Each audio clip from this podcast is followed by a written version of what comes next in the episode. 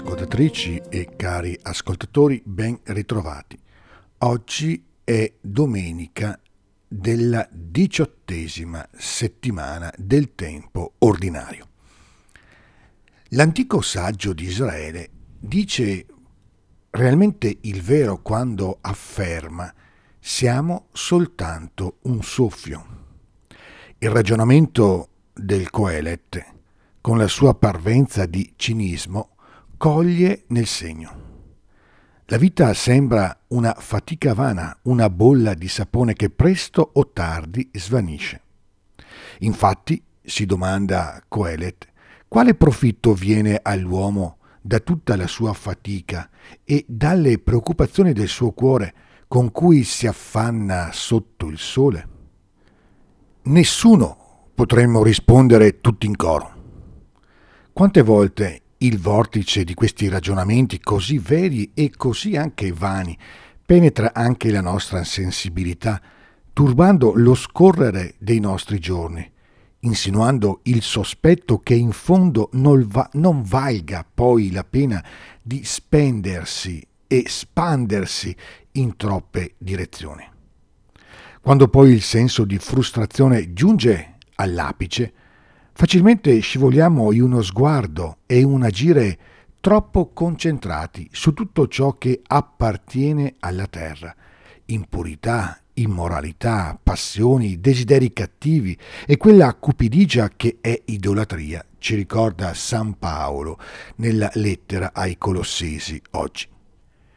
Il Signore Gesù si accorge che è proprio la cupidigia ad animare la discussione di due fratelli che si azzuffano per una questione di eredità. Ci ricorda oggi il racconto evangelico tratto da Luca. Senza esitazioni, Gesù dirige l'attenzione sull'unico punto che merita veramente di essere messo in discussione. Tenetevi lontano da ogni cupidigia, perché anche se uno è nell'abbondanza, la sua vita non dipende da ciò che possiede.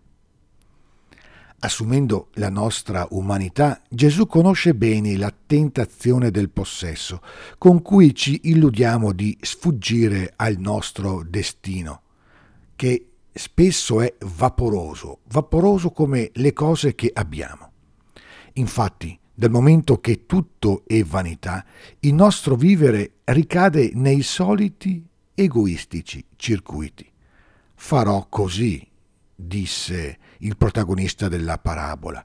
Demolirò i miei magazzini e ne costruirò altri più grandi e vi raccoglierò tutto il grano e i miei beni. Poi dirò a me stesso, anima mia, hai a disposizione molti beni per molti anni, riposati, mangia, bevi e divertiti. Porre i beni di questo mondo, il loro reperimento, il loro accumulo, a fondamento della vita è la forma più semplice, eppure più ricorrente, con cui accarezziamo l'illusione di mettere in salvo la fragilità della nostra esistenza.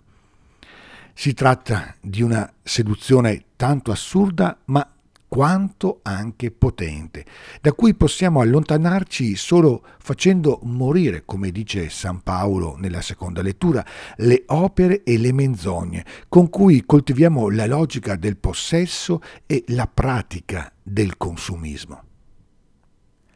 Svuotare il cuore dalla preoccupazione dei beni non vuol dire però rinunciare a fare della vita una caccia al tesoro, perché il desiderio di bene, e di ricchezza scritto dentro ciascuno di noi è reale e autentico. Bisogna decidere tuttavia per quale ricchezza siamo stati creati e a quale tesoro vogliamo legare il cuore. L'insegnamento di Gesù si conclude con una nota di tristezza che deve essere sottolineata. Così è di chi accumula tesori per sé e non si arricchisce presso Dio. Agli antipodi dell'individualismo, Dio è nella comunione e nella condivisione, dove le cose non sono cercate o custodite per se stessi, ma per creare le condizioni necessarie all'amore e alle relazioni significative e portatrici di vita. Paolo ricorre a un linguaggio molto semplice per spiegare questo universale destino di ciascuno di noi, dell'uomo. Vi siete svestiti dell'uomo vecchio con le sue azioni e avete rivestito il nuovo che si rinnova per una piena conoscenza ad immagine di colui che lo ha creato. È vero, siamo soffio e tutto è un soffio.